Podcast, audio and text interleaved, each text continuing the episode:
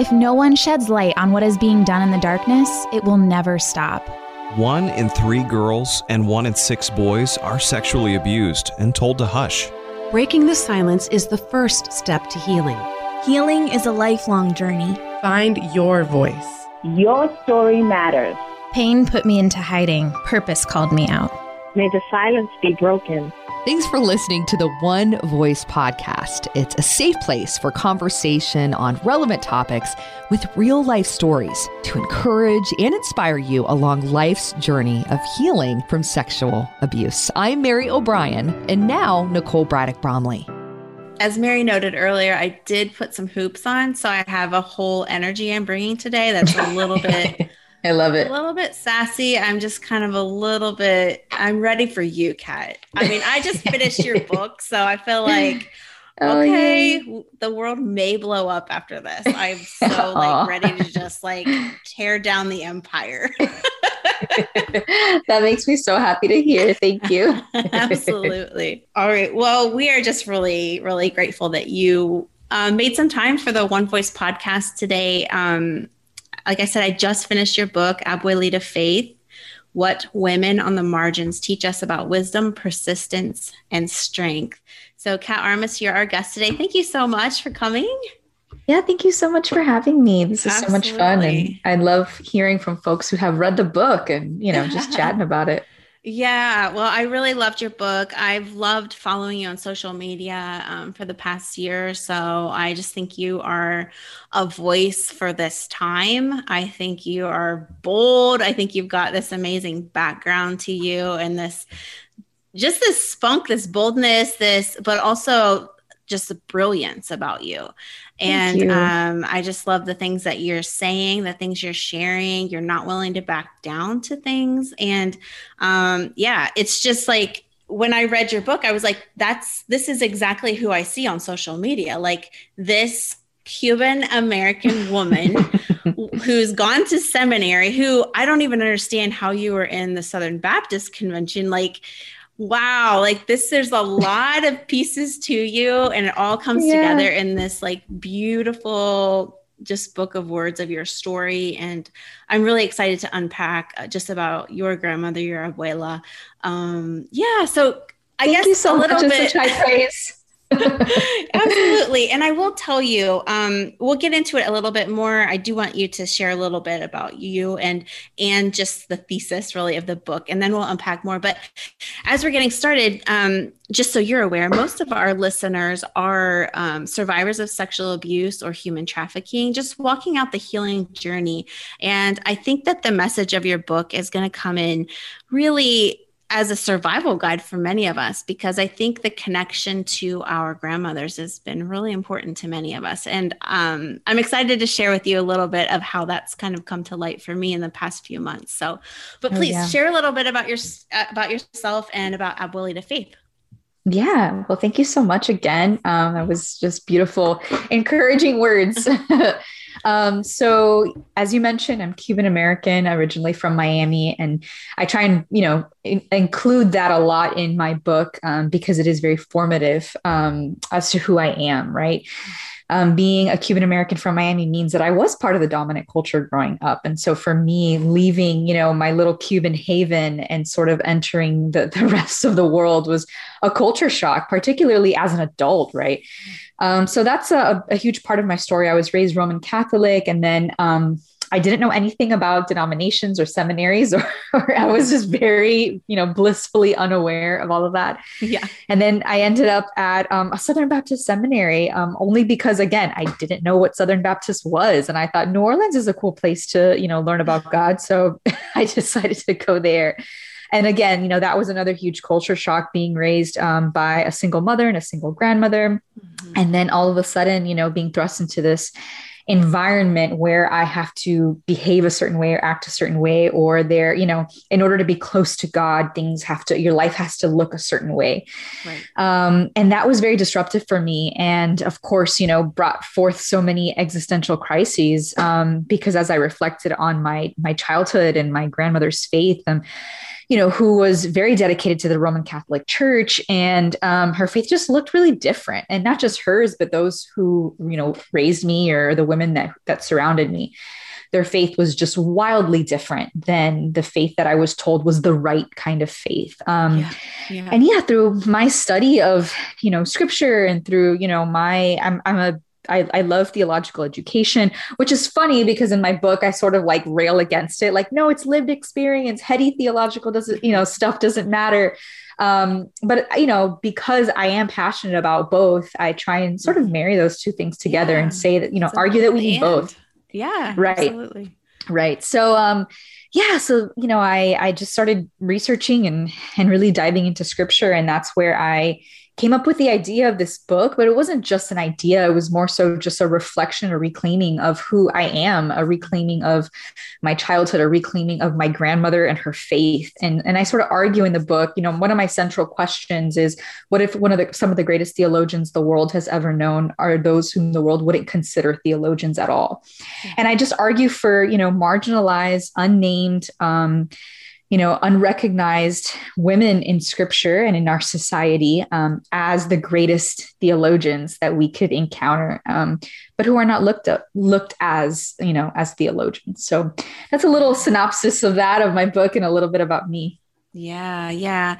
I particularly loved how you even highlighted some of the unnamed women of the Bible or the overlooked women of the Bible. And I think for many of our listeners who do identify as Christians, as Jesus followers, you know, are we have heard the story of Tamar so many times, and um, and we really are encouraged by her. You know, just having been named in the Bible, right, right. you oh, know, oh, yeah. as a victim of sexual violence, that for me growing up helped me just to feel seen you know like right. if someone's story like that could be recorded in the bible no matter what the story looked like like right. God said like it's in here. So mm-hmm. that means like i matter too. Right. And then you went on to talk about rizpah and i was just floored by that. And i would love for you to even share a little bit about that. I think um it's a story we don't ever ever talk about. Right. and and just the importance not only just of her story but just the fact that there are these women in in the bible who are overlooked. But yet right. the nuance of the bible is so powerful if we're able to really unpack it. And you do it so beautifully. Thank you so much. Yeah so rizpah um, that's one character in scripture that really, and she was one of the first, um, you know, stories that captivated me. That that you know, one of the first ones that I sort of wrote down um, in the creation of this book, um, and it was because of the fact that um, she is I mean, her story's never told. People don't know her name, you know, like people, it's just a quick, and her story is very quick. You know, if you read it in Second Samuel, it's like a couple verses, you know, in two different spots. And I thought it was so interesting because as I, you know, I found it and I don't remember how, but I stumbled upon her story and I read it. And what captivated me was not only does she, you know, act so bold and courageous as to protest, you know, injustice that's happening, but on top of that, you know, it literally she gets the attention of the king, the king, King David. She gets his attention, and then King David David ends up, you know, paying attention to her, you know, righting some wrongs um, because of her protests. And then I think the, the craziest part is that um, God sends rain. You know, after David does the right thing, there had been a famine for three years and the famine is ended. And it's all because of rizpah's protest, right? Mm-hmm. And this is something that I'm like, wait a minute, she changed the course of history and we don't know who she is. Mm-hmm. And I find that to be, um, unfortunately so telling of so many women you know um, in our in our society and in the bible um, but also just so fascinating about how a woman can have that much um, power right? Um, through her bold and courageous um, actions. And they're bold and courageous and they're scandalous. I mean i wrote this book in the midst of of the protest um, happening last summer. And right. so i'm like reflecting is right. so like culturally relevant. The fact that it just came out when it did and you were able to include so much of what was going on in our culture and our society i think it just made it come alive so much more for me oh, that's good reader. to hear yeah it was hard there was so much i had to change i was like oh, oh my gosh so oh, much is happening wow. you know but to yeah. me that just shows like how anointed it was and for such a time as this like you're writing about all these things and the marginalized finding their voices and that the powerless are the most powerful like it's an upside down kingdom. Yes. And uh-huh. yet we're watching it play out at least if you're watching it with clear eyes. Right right right. Yeah. Yeah no i mean it was it was a it was a difficult thing to do but yeah i mean you're right. I think it just kind of it fit together well. Unfortunately, like I hate to say that, like, yeah, it worked so well because our society was, you know, but it did, it fit well. Um, and yeah, and I, and, you know, going back to Rizpah, like just being yeah. able to reflect on her story of protest as there, you know, that is such a huge thing happening right now, whether it be, you know, protests literally down my, I was living in LA at the time and there were protests down my, protests down my street, mm-hmm. or just, you know, people, women saying, you know what, I'm done. Like, where I'm going to, you know, use my voice. I'm going to speak up. I'm going to, you know, um, disrupt things that need to be disrupted. So, yeah. Yeah. Yeah.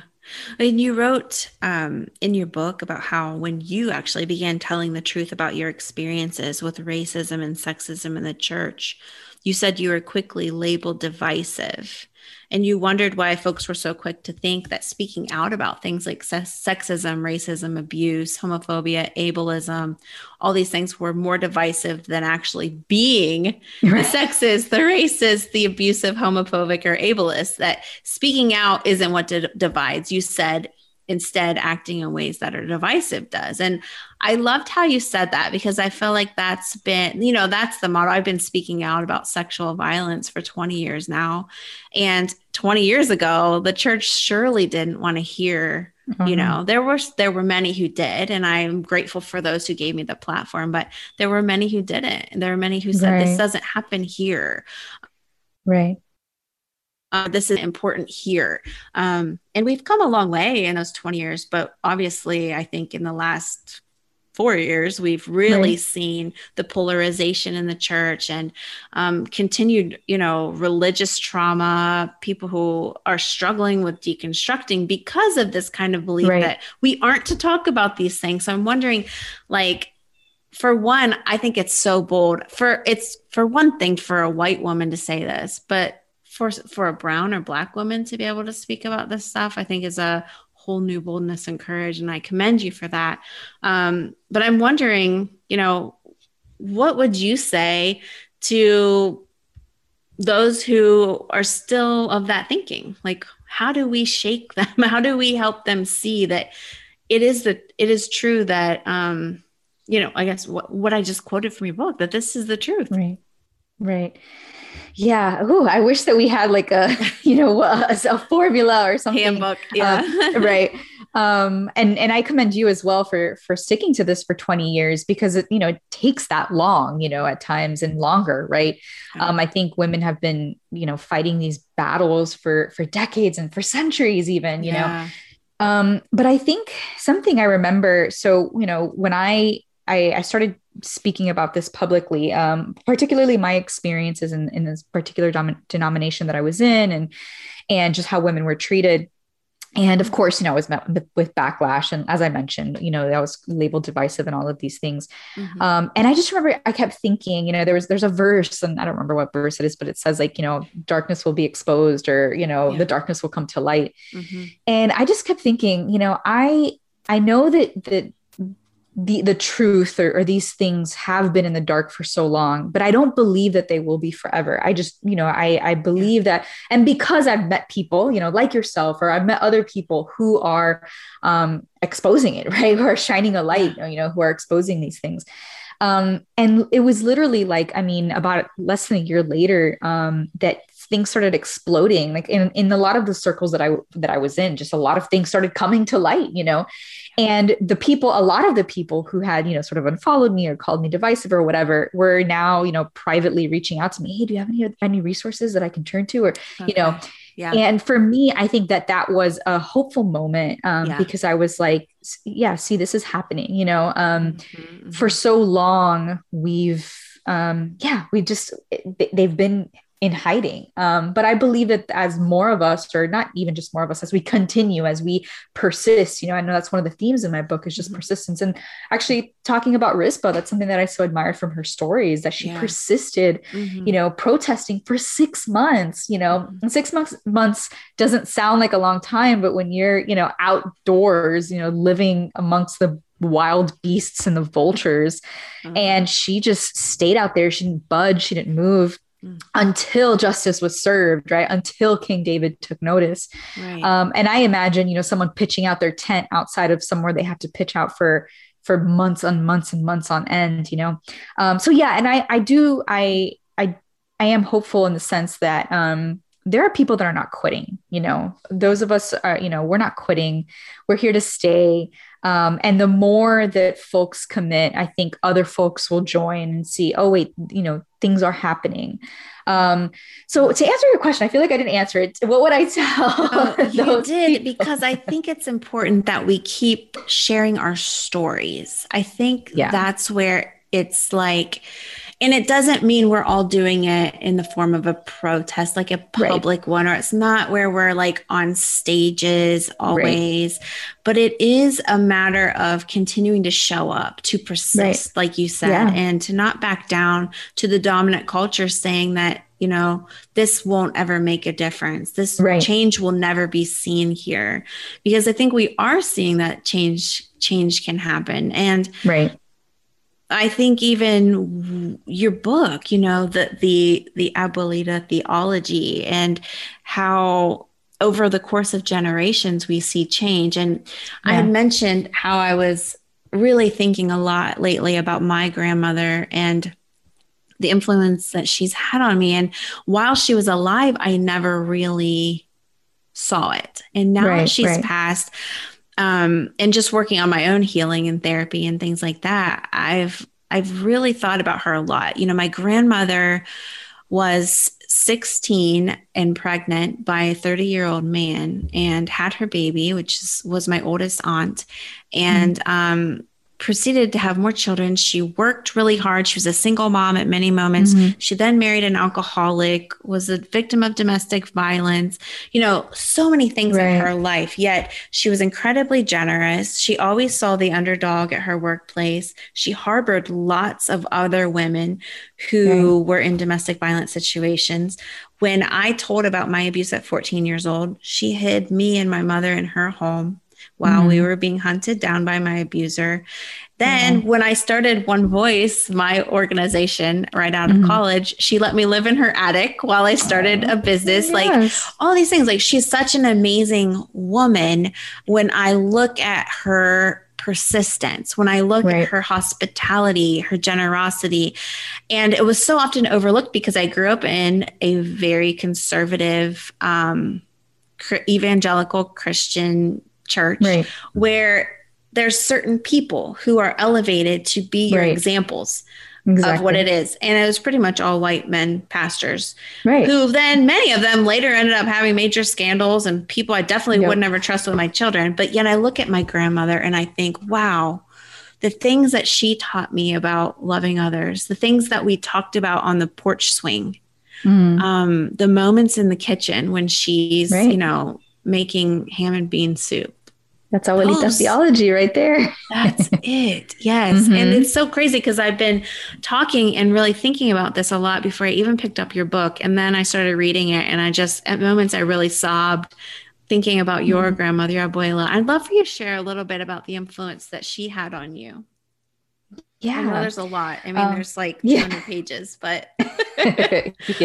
you know, when you're uh, well, thinking you. about healing, I'll, I'll right. give you another, another piece before you answer many, many trauma survivors like myself um, hold really deep mother wounds. Mm-hmm. You know, the moms that didn't believe, right. the moms that um, said, well, we all go through this. And it's just a right. generational thing.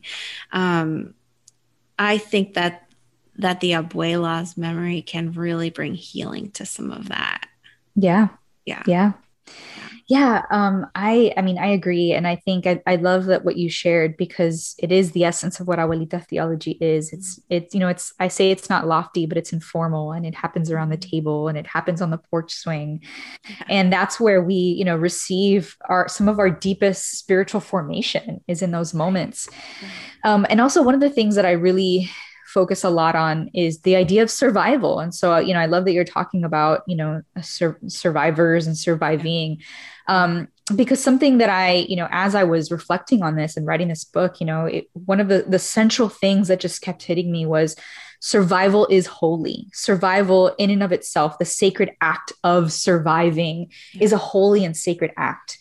Um, and I think that it's in that, you know, um, where we learn so much, where we, um, you know as your grandmother was you know surviving you know as she was day in and day out um and, and you were watching her do that. I think that that right there is such um it's a sacred thing it's a holy thing and it's it's something where it's where god you know shows up so clearly um you know for those of us who who are who want to see god in these spaces right or who are looking for god in these spaces. And i think that's something that i learned so much from my grandmother. Mm-hmm you know, my grandmother, she didn't have, she didn't know the right way to interpret a Bible passage, or she didn't, you know, like she didn't have all these like, oh, this is what it what it's supposed to look like, or this is what robust faith is supposed. I mean, she literally just lived her life and she survived and she paid the bills and she, you know, started her own business from home and she cooked for the community and she sewed clothes for the community and you know like she just lived her life but it was a life um, that was embodied. It was embodied. And in her embodying you know these values and these things and being her true full self and her again surviving um, you know raising children as a widow you know all the things that so many of our grandmothers um, you know so so many of them did right? Um, it was in that where I I learned so much about God, you know. And then when I look at Scripture, I realized like, wait a minute, this is the story of most of the women in the Bible, right? Like they're just trying to live. Like we, yeah. you know, s- like over spiritualize their stories, you know, for example, the story of Ruth and Naomi. Oh, and Boaz and this. Okay. you know, yeah, Ruth literally just told Naomi, go over there, do this because you need to be married, because we need to live, because if we're widows, then we're going to die. So, you know, right. and I, I just find that to be honestly so profound. Um, and that's where we can learn so much from folks on the margins or, or folks who have gone through things that um, yeah the white dude will never go through right um, those with power and privilege and, and of course you know power we all have varying levels of power and privilege but uh, but yeah so i think that that's something i learned so much from my abuela just um, mm-hmm. how survival is beautiful and it is holy and it is sacred um, and it doesn't have to be this lofty thing. It can be as um, as informal or as yeah sitting around the table or you know whatever you want to whatever you want to call it. But it's also embodied. And i think that that's something you know like i even think of when you said that your your grandmother took you and your mother in. You know that is a that is a sacred embodied act. You know she literally took you in and literally fed you and literally and these are things that I mean, she didn't have to think about too much, or you know, it was just all right. We're gonna do this. We're gonna we're gonna you know do what we have to do to to, to survive. And so, yeah. yeah. I think those are some of the things that I learned a lot from my grandmother, um, and also you know the this idea of survival and this idea of strength and this idea of persistence as we were speaking of before um, is a generational thing. And, and you know and I, I, do focus a lot on on ancestors right? And, and what we can glean from our ancestors in the book. And i think that that's also huge. I mean we stand on the shoulders of so many women who have done this before us. Um, and yeah. that's the only reason why we're still here why we're still doing it why we're still you know fighting the fight um, yeah. because we come from a legacy of survivors, um, a legacy of women in scripture and beyond. That was a, a really big shift for me because so much of my life, my upbringing was focused on generational sin. Mm. And, and um, you know, we're drawing right. a line in the sand and this won't continue. And so I looked back at so much of my ancestry, you know, there was so much poverty and, you right. know, addiction and just all the yucky things that you know brought me to this day and like nope it's not going to be like that anymore no more abuse no more this no more that but then i yeah just looking at my grandmother and reading your book helped me to really think wow like there is a real legacy of resiliency. Right. Um, our stories are messy, and so were the women's stories in the Bible, Right. right? And life is hard now. Life was hard then. And Yeah. They were doing what they needed to survive. Right. My ancestors, all the way back to the biblical days, you know? Mhm. And yet God blessed it, even when Yeah. it wasn't righteous, even Right. when their choices were not what you would label clean and pure. Exactly. Like they did what they had to do to survive. And God said, Yeah, girl. Yeah. That's what I find just so fascinating about so many of the stories in the Bible. It's that they're like so scandalous and they're stories that nowadays we wouldn't be like, yeah, look at that role model. She lied. She pretended she was the, you know, she did this or like, Right. you know, we wouldn't repeat them. But Mhm. not only are they, you know, in the Bible, but God is like, awesome. Yes. You know, they're blessed by God. Um, and they're, you know, they even come out in like genealogies, like a lot of these women, they're even in the genealogy of Jesus, which is like even more so a stamp of approval, right? So, Mm. yeah, it's not black or white or it's not very simplistic as me- much of you know evangelicalism wants to say that faith is or life I love that. And and just the the healing that can come through the maternal um you know, even Yeah. for me recently making a shift and you know, being able to call the Holy Spirit she or her. Like that's Right. been just a really healing shift for me and doesn't take away from who God is in my faith journey. Um, so I think that openness and in our healing journeys, but also which coincides with our faith journeys, has been a healing process for me. Um, not being so strict to the Yeah. ways that culturally we have been told it's supposed to be done this way or said this way, or um, yeah, knowing that there are safe, messy spaces. oh yeah Feel, yeah um, I think has been really helpful to me. for sure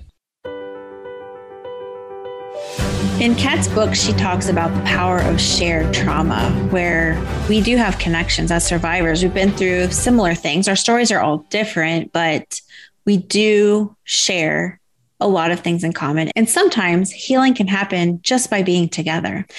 And I'll be honest, I've seen it happen right before my eyes through this new program that we've launched this year called Unleash. Unleash is an eight week survivor created and survivor led e course. There's film, videos, stories, there's journal exercises, and then there's a virtual support group, all here to support survivors on the healing journey from sexual abuse. I am leading a group with the one and only Mary O'Brien. and also, one of my favorite trauma therapists will be leading another one. You can find out all the information on our website at iamonevoice.org. Just click on the banner that says Unleash. You'll find out all the different options, the times of the groups, the costs, and everything. And I'm going to tell you right now there is a little coupon code you can put in friend 50 it'll take $50 off of your registration fee. We'd really love to have you join us. I think for many survivors now's the time. It's the time to to set aside some time for yourself and to really work on things that matter. Life is short and now's the time to work on on our healing and we can do it together. As kat's talking about in her book true peace can come when things like abuse and injustice and our trauma is really looked at it's excavated and beautiful things can come out when we're willing to bring some of these things into the light and I think now's the time. Let's do it. Let's do it together. So find out more, sign up. The website's iamonevoice.org. Groups are starting the first week of September, so you better get in now. And let's get back to Kat. You know, your book obviously talks a lot about learning from women who are or have been marginalized. And I'm wondering, for those listening, what would you share with them as far as how can we be purposeful about learning from marginalized people if because i think proximity is so very important um and you even talked about that a little bit in your book Mhm. i remember you referencing i think bryan stevenson in his book just you know how compassion comes from the root word womb you Mhm. mentioned that and Yeah. like our fight our fight for justice our fight to find our voice our fight to change abuse in the church or whatever requires us to be up close and personal and Mhm. so i'm wondering like you know just to give some pointers to people who are struggling to find that proximity or are afraid. I, you know, I don't know. You know who I'm talking yeah. about. Yeah. yeah. yeah. Um, yeah. This is a good question. So there's um, something that as I was as I was reflecting on this, as I was writing, um, one of the things that I was thinking about was this idea of, you know, hospitality and how we want to, when we want to be proximate to someone, we still want to position ourselves as the givers. We want to position ourselves as the ones in control or in charge. Mm. And I speak for myself, you know, many of us, and again, in varying levels of privilege and, and power and um, and something as I was you know reflecting on how to really lean into this abuelita sort of faith. Um, maybe those of us and and when i refer to abuelita theology or abuelita faith i'm not necessarily meaning just biological grandmothers i, I mean of course i am but i'm also just you know abuelita theologians in in society abuelita theologians in our neighborhoods and in our communities um and yeah one of the things that i was really reflecting on is this idea of of like a decolonized view of discipleship right? And I, I, mentioned this in my book but it's this idea that when we are proximate what does our proximity look like? I mean are we still are we still the, the hosts? Are we the ones that are hosting the dinners? Are we the ones that are are making sure that we're in charge or in control and people are stepping into our space? Um, or, or are we allowing ourselves to be guests at unfamiliar tables, whether that be a guest at an unfamiliar church space or an unfamiliar, I mean, whatever it is, but allowing ourselves um, to just be a guest, allowing other people um, to serve us and love us and um, give of themselves to us. And I think that, you know, many Christian spaces, um, many privileged Christians want to be the ones to serve and to give and to, you know, all the things. Um, but what if we we turn that on its head? and we allowed those in you know in our in our communities or those um, with less power and privilege than us to be the ones to host us to be the ones um yeah to to mm. serve us right um, yeah. um, i think that could be a place that we start um and yeah.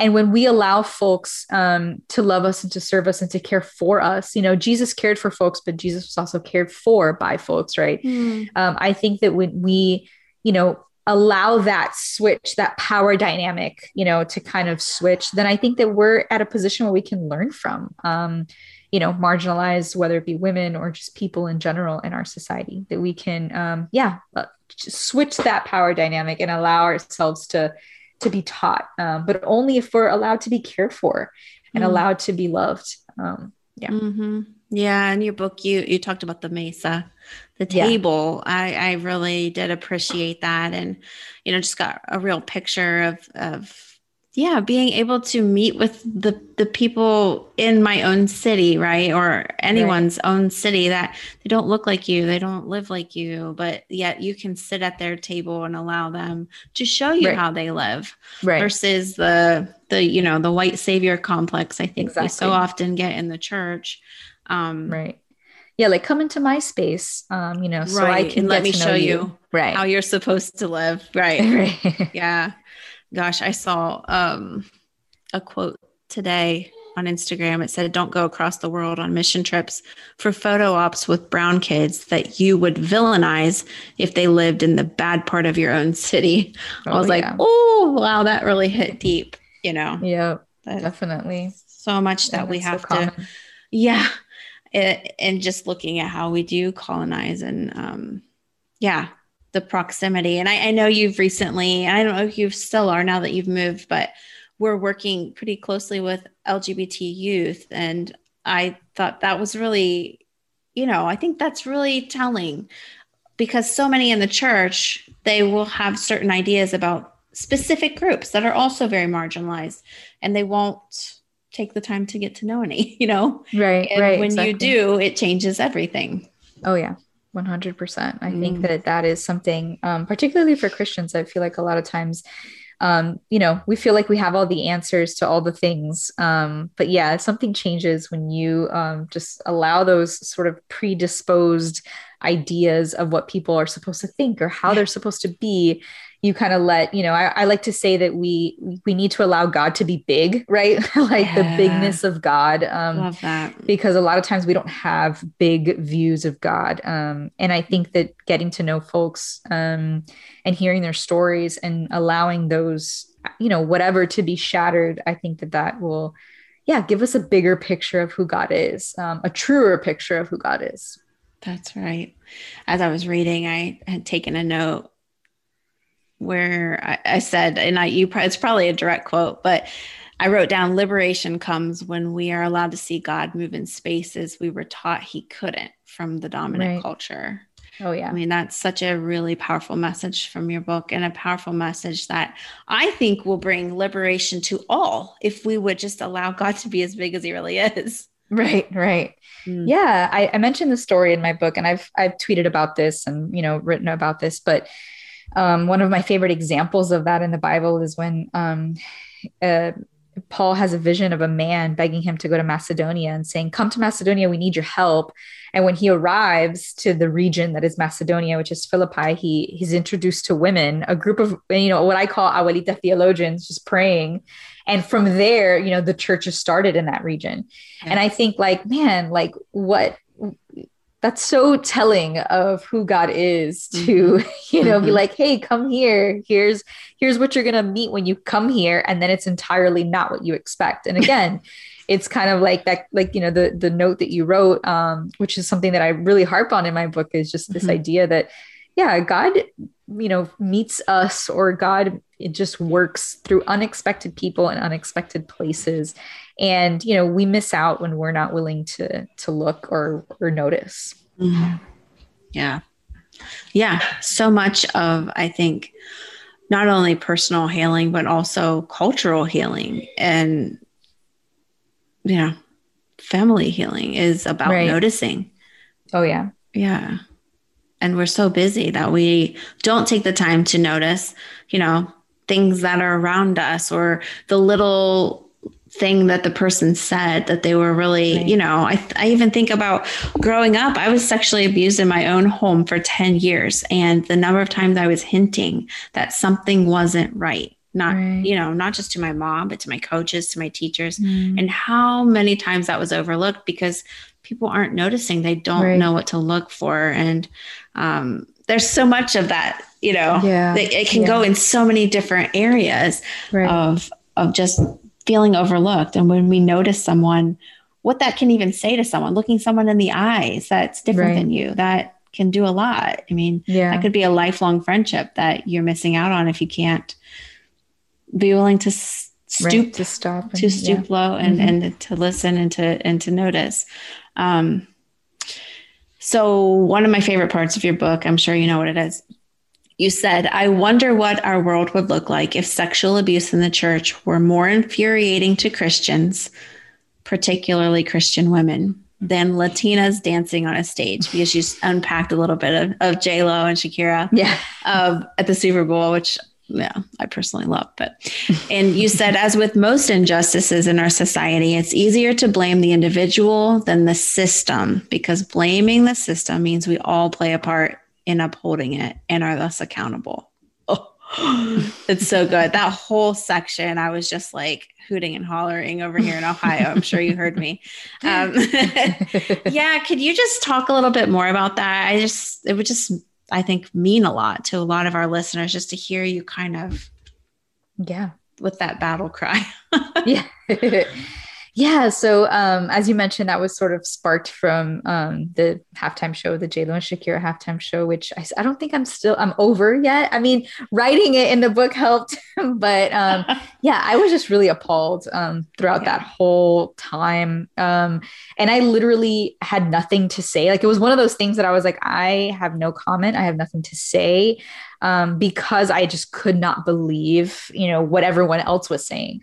So right. I said nothing for months. And then I was like, I'm going to write a blog post. And I was like, no, I'm going to, you know, and so I kept like going back and forth of like, I need to get out my feelings. Mm-hmm. And then it just sort of happened in the book. I didn't, again, I didn't intend for that to happen. It just sort yeah. of did. And then, okay. you know, um, but anyway, uh, all that to say that, that, yeah, I mean, there were so many things. There were so many um, moving pieces to that. Um, you know, I start by talking about colonization. Um, you know, and and and again, if we're speaking about systemic things versus individual things, you know, it's so easy to look at a woman um, who is, you know, just being her full self, her mm-hmm. talented full mm-hmm. self, doing her professional job on stage, and to look at this as some sort of individual problem. Well, she's so sexual, whatever um, rather than really take a long, hard look at why we would think that, take a long, hard look at the hypersexualization of Black and Brown women, of women in general, um, of really going back, you know,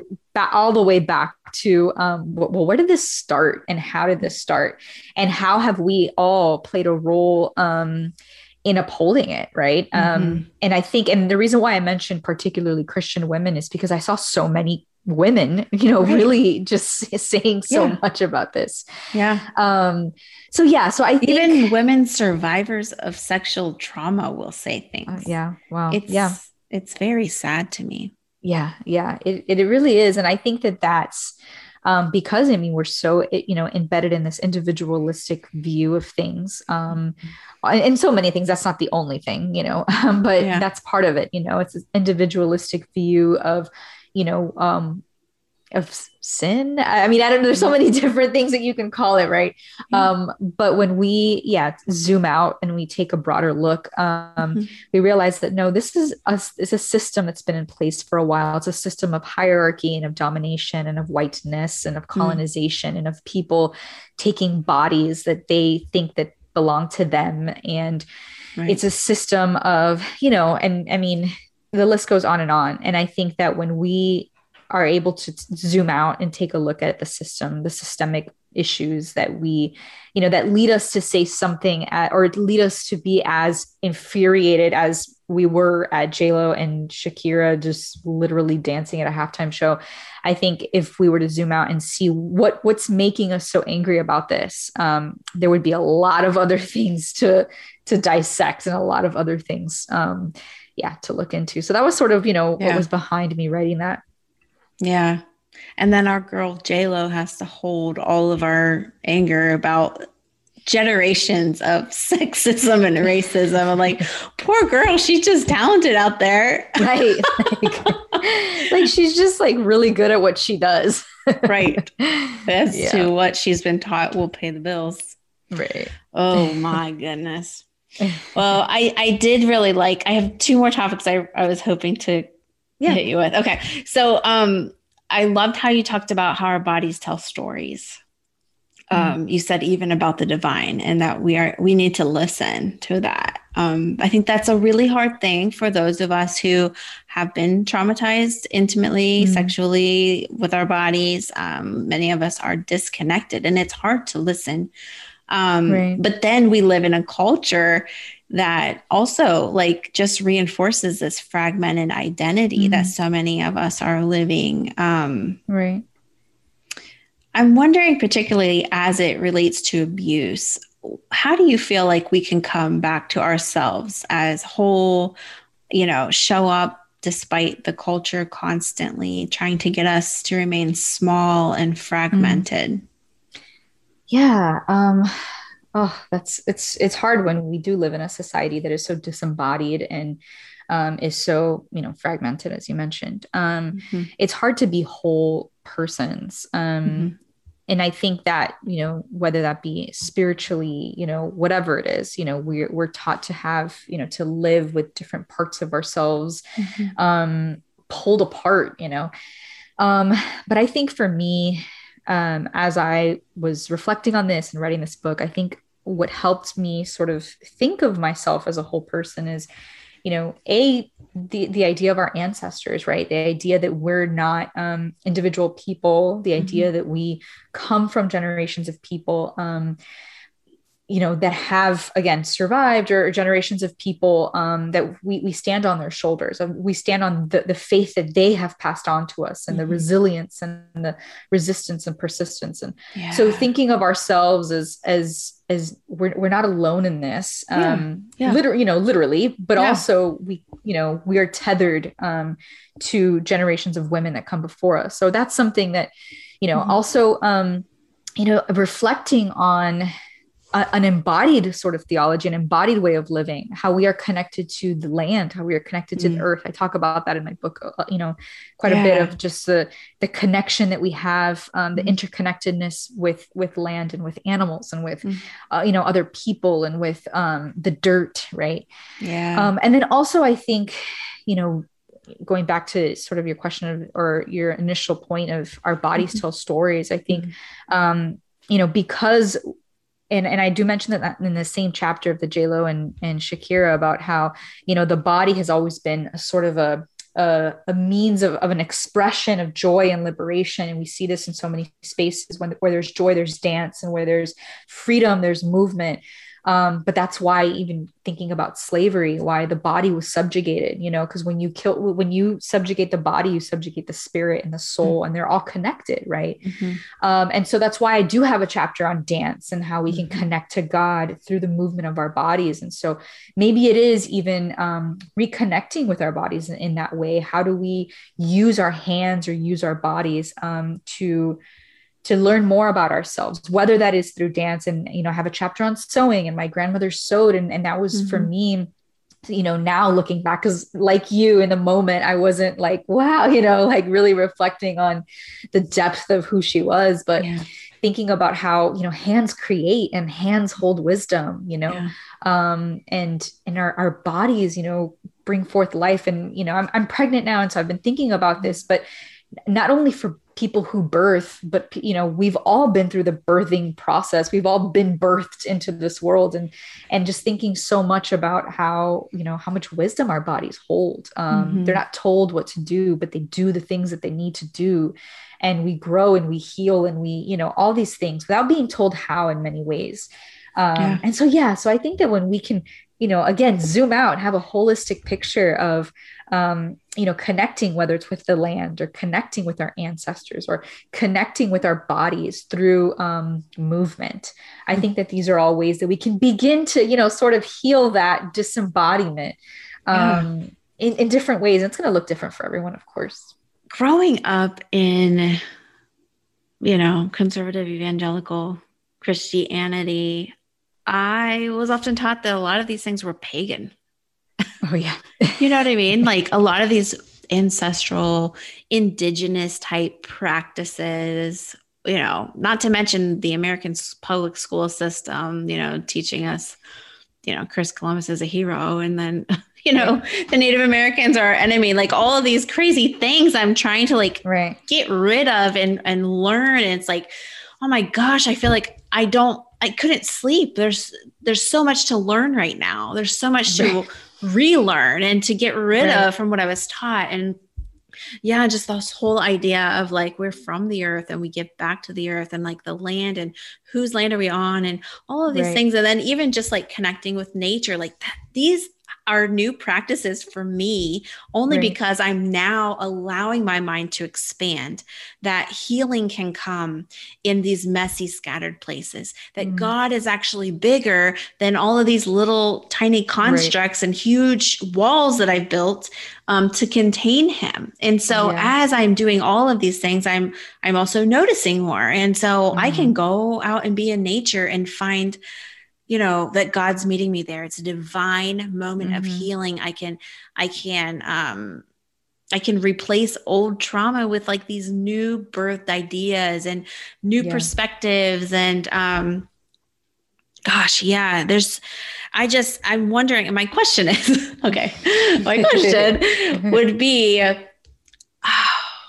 do you think that there was a that this was all like colonization that this idea that these things were very pagan. It was anti-christ. It was not of god. It was demonic. Like but yet Right. now we're kind of learning no actually they're not.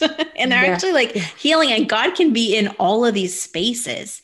Yeah. was that colonization and like what was the purpose? Control? Yeah yes um yes to all of it no but um okay so i i just need you to sign off on Yeah. my thoughts well, I do think a lot of it stems from colonization, 100%. And I think, um, so for example, um, I try and in Abuelita Faith sort of reclaim a lot of these things. Um, and one example is the midwifery, right, in the ancient world, right? So I look at Shiphrah and Puah, who were midwives, and you know, we would look at something like practices that they engaged in. So midwifery in the ancient world, they, it was a spiritual practice. They were spiritual leaders. I mean, when you would when they would bring forth a child into the world, they would do rituals and they would cleanse them in certain ways, and it was you know sort of this offering up to God. And so we have this story of these two midwives who are spiritual leaders. I mean, they would be akin to what today we would think would be a sort of pagan, you know, new agey thing. Okay. Um, and they are the ones who save Moses, and God blesses them with more, you know, and so they are a huge part of the story. Mm. Um, but we don't understand, you know, the depth of that because the way that we've been taught the story is not that they were spiritual healers and that they were, you know, what would be considered sort of pagan women, you know, witches or whatever you want to call it. Maybe yeah. I don't know.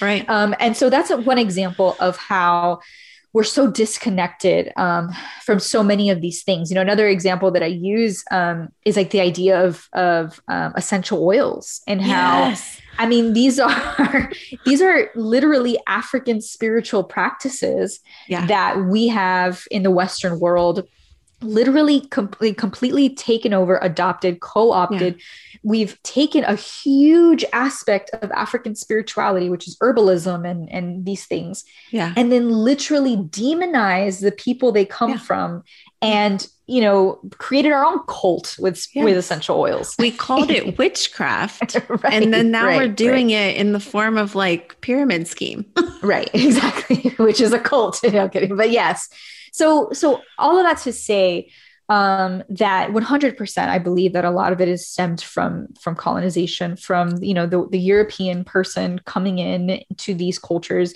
demonizing the cultures that that are you know that they are introduced to but taking their practices because their practices have proved to be helpful and not just helpful but spiritual and beautiful and and, and so embodied in so many things. Um you know just the when i think of um so many aspects in the Bible, and I, I tweet about this a lot, or I'll, I'll, post it on Instagram. But you know how Jesus was so connected to nature. Jesus would say, "Look at the yeah. lilies of the field. Look at the birds right. of the sky." Mm-hmm. Right? Like Jesus was connected to these things. But we, as you know, in Western as Western people, we you know sort of rip that from what you know the depth of what Jesus meant when he said these things. You know, I think of um and and I I've posted about this before, but I love in the stories in the Bible when characters like Moses or Isaac or Jacob, when they have a, a, a supernatural encounter.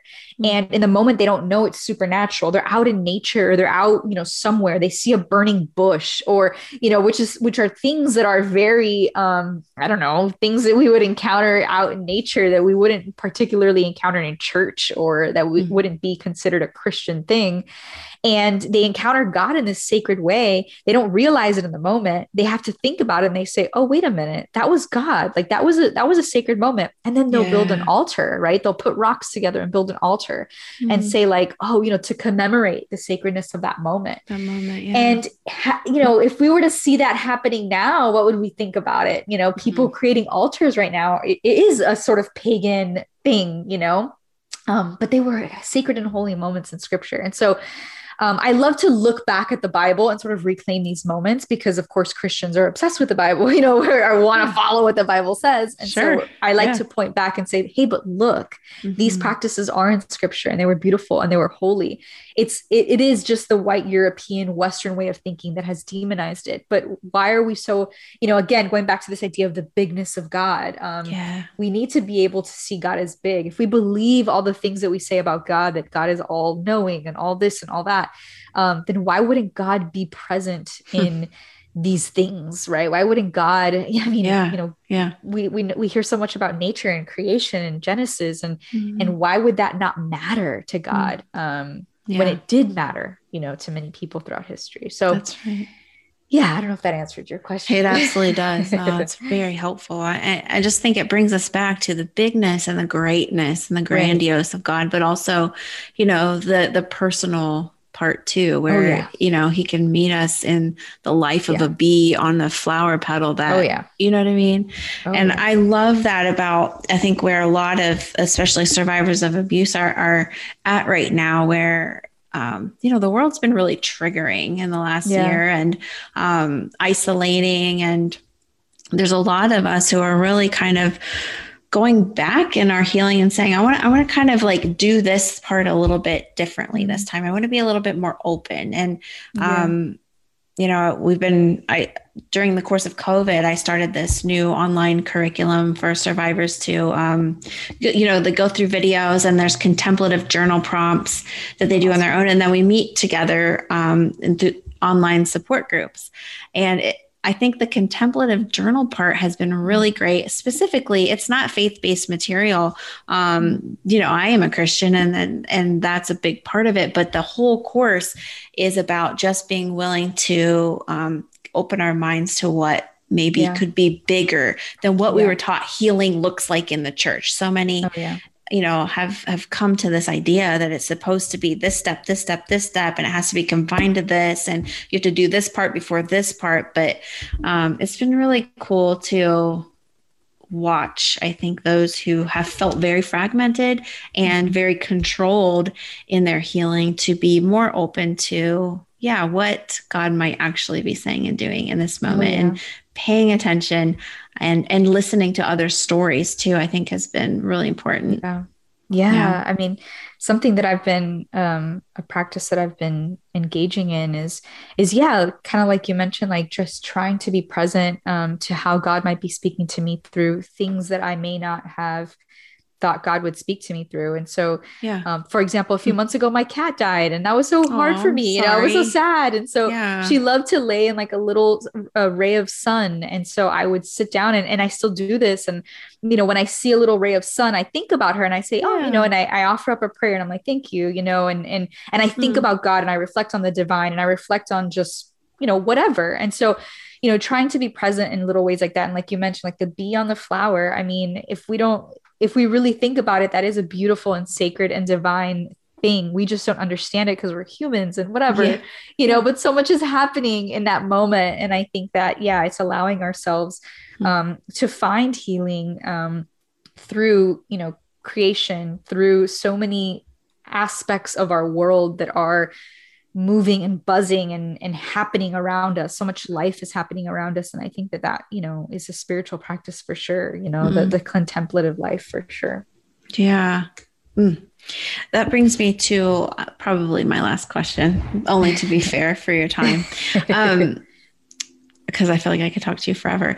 You talked in your book about shared trauma, the power of shared trauma. And specifically, I loved the dominoes story that you shared. And thinking about, again, trauma or abuse survivors, could you talk about what the power of shared trauma, I guess, means for you? What maybe you learned from it, uh, how it can bring healing? Um, or maybe even you know how you would recommend others taking some of those first steps to letting people sit in shared trauma yeah um yeah so the story of you mentioned of dominoes um so that was and i don't want part you of- to give your whole book away either Oh, no. you know? But i just think that's such a powerful point for those who do have trauma yeah. Yeah yeah totally. Um so dominoes was you know a, a huge thing for for me growing up. And it was um i mean like religiously my family would play dominoes like you know every weekend with all of our family members and they would be up until four in the morning and it was just like a thing you know Yeah. and that's it's funny because if you walk through the streets of miami and i mentioned this in my book um i mean there are literally there's an entire area in little havana where people there's just domino tables and people are just playing dominoes you know all Yeah. the time and um and i was reflecting a lot on that you know uh, and what Yeah. is it like why is this such a big thing or, or what is this to the cuban uh, community or to cuban culture that is so important so you know because it's not it's something that I, I i sort of reflect on is it's not just a game. Like there's something more to it. Um Yeah. It's not just something silly or no you know there's there's truth telling that happens in that domino table and there's um, yeah just so much that happens um, sitting in those tables um, for decades right because you're sitting in the same tables and you're playing with the same people almost for literally decades um, and as i was reflecting you know i thought man you know this is a space um, where healing happens because mm. it's a space where people have been through a shared trauma. People have been through you know they have a, a, something that that sort of binds them together.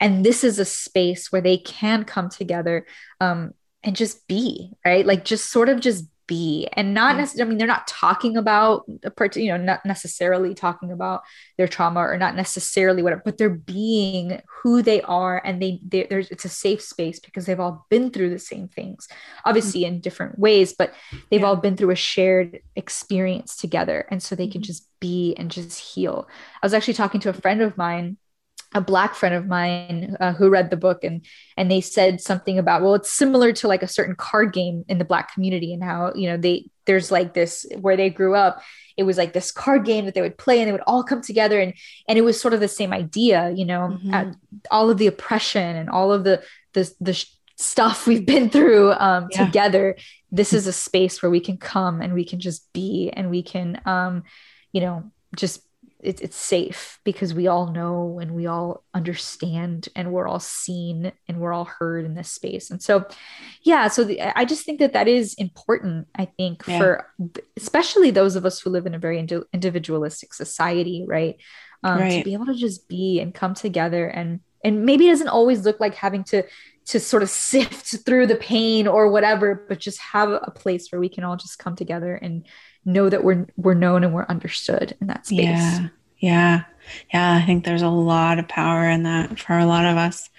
Um I guess before we hear about all the ways to connect with you and um I, I would definitely want everyone to get your book Abuelita Faith, Kat Armas. You are amazing. Um I'm wondering, I know you're about to be a mother. Yeah. How is this all of this work informing you as a mom? Like do you feel like like are you feeling like you'll be very intentional about passing down certain things from your abuelita um yeah. is it is that going to be in the form of storytelling or like what does that look like for you just as you at the surface yeah. think about it yeah, that's such a good question. Thank you for asking. Um, because I have, you know, obviously been reflecting so much on it. I'm sure. Um, reflecting so much on, yeah, what what is it that I do want to pass on, or what is yeah. being passed on without my even, you know, really knowing. Right. Yeah. Um, and and I think one of the things that I um, think a lot about is in and I've been thinking about this too because my father-in-law recently passed and mm-hmm. um, unexpectedly, and so we've just been reflecting a lot on, you know, again our ancestors right? And what what sort of um, who they were and how that lives within us you know? Um, my my father-in-law he was he lived on, on land and he you know he mm. was very dedicated to the earth and he had cows and he you know had a very reciprocal relationship with the land. And and i yeah. love that that will live inside of my daughter whether you know mm. she may be aware of it right away or not and i think the same thing with you know when i think of an abuelita faith i mean again she she's she's coming from a lineage she's tethered to a lineage of women um, who have survived a lineage of women who have provided for their families a lineage of women who have fought who have um, told the truth a lineage of women who and i want her to know that she has that strength in her um, because she won't always feel it and she yeah. won't always you know um, right off the bat i think it took a while for me to to really um, sit in the in the weight of that in the weight of of no this isn't my dna you know survival and yeah.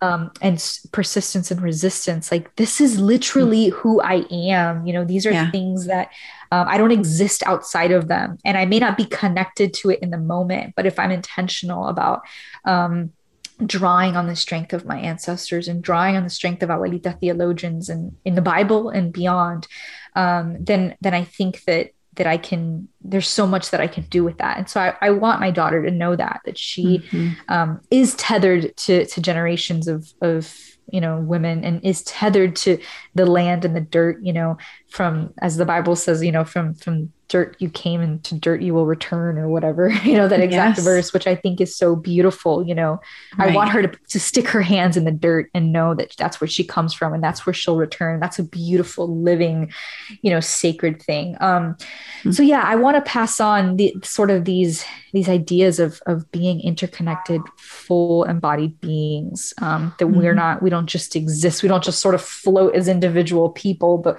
it, there, there's a system that that functions in our world and um, and for better or worse, right? Because we're responsible True. to that system. Um, mm-hmm. But mm-hmm. also, um, it gives us strength and, and all these things. So yeah, yeah, an agency. Wow. Right. Well, she's got an incredible example set before her. Thank I'm really so excited. Much. Yeah, for both of you. So what a what a really yeah. cool thing for you to have a daughter and right after your first birth book. yeah, I know. I say it's my first bi- uh, literary child and then my first biological one. That's exactly right. Wow.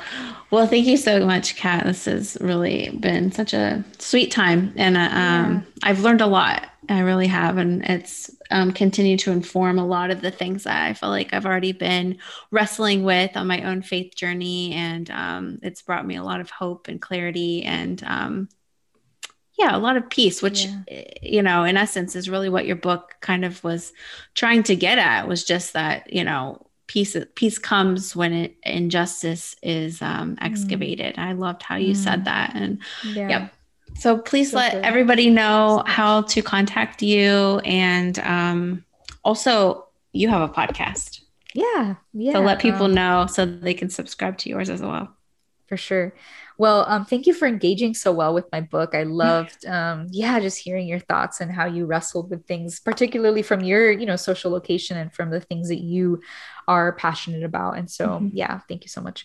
Absolutely. But um, folks can find me at katarmas.com is my website. Um, uh, so if you just want to kind of peek in there. I have links to my book um, to purchase it if you don't want to do Amazon. there are other links there. Um, also social media at you know kat underscore armas on uh, twitter and instagram twitter and instagram. Um, and yeah and my podcast is the protagonistas the protagonistas. Um, and you can find that on any podcast you know wherever you find your podcast awesome i'm glad that you said your podcast name because one of my goals in life is to roll my r's the way you just did but protagonistas. Yeah, I've got some time and practice, but I'll just keep wearing my hoops until then. So. Thank you, Kat.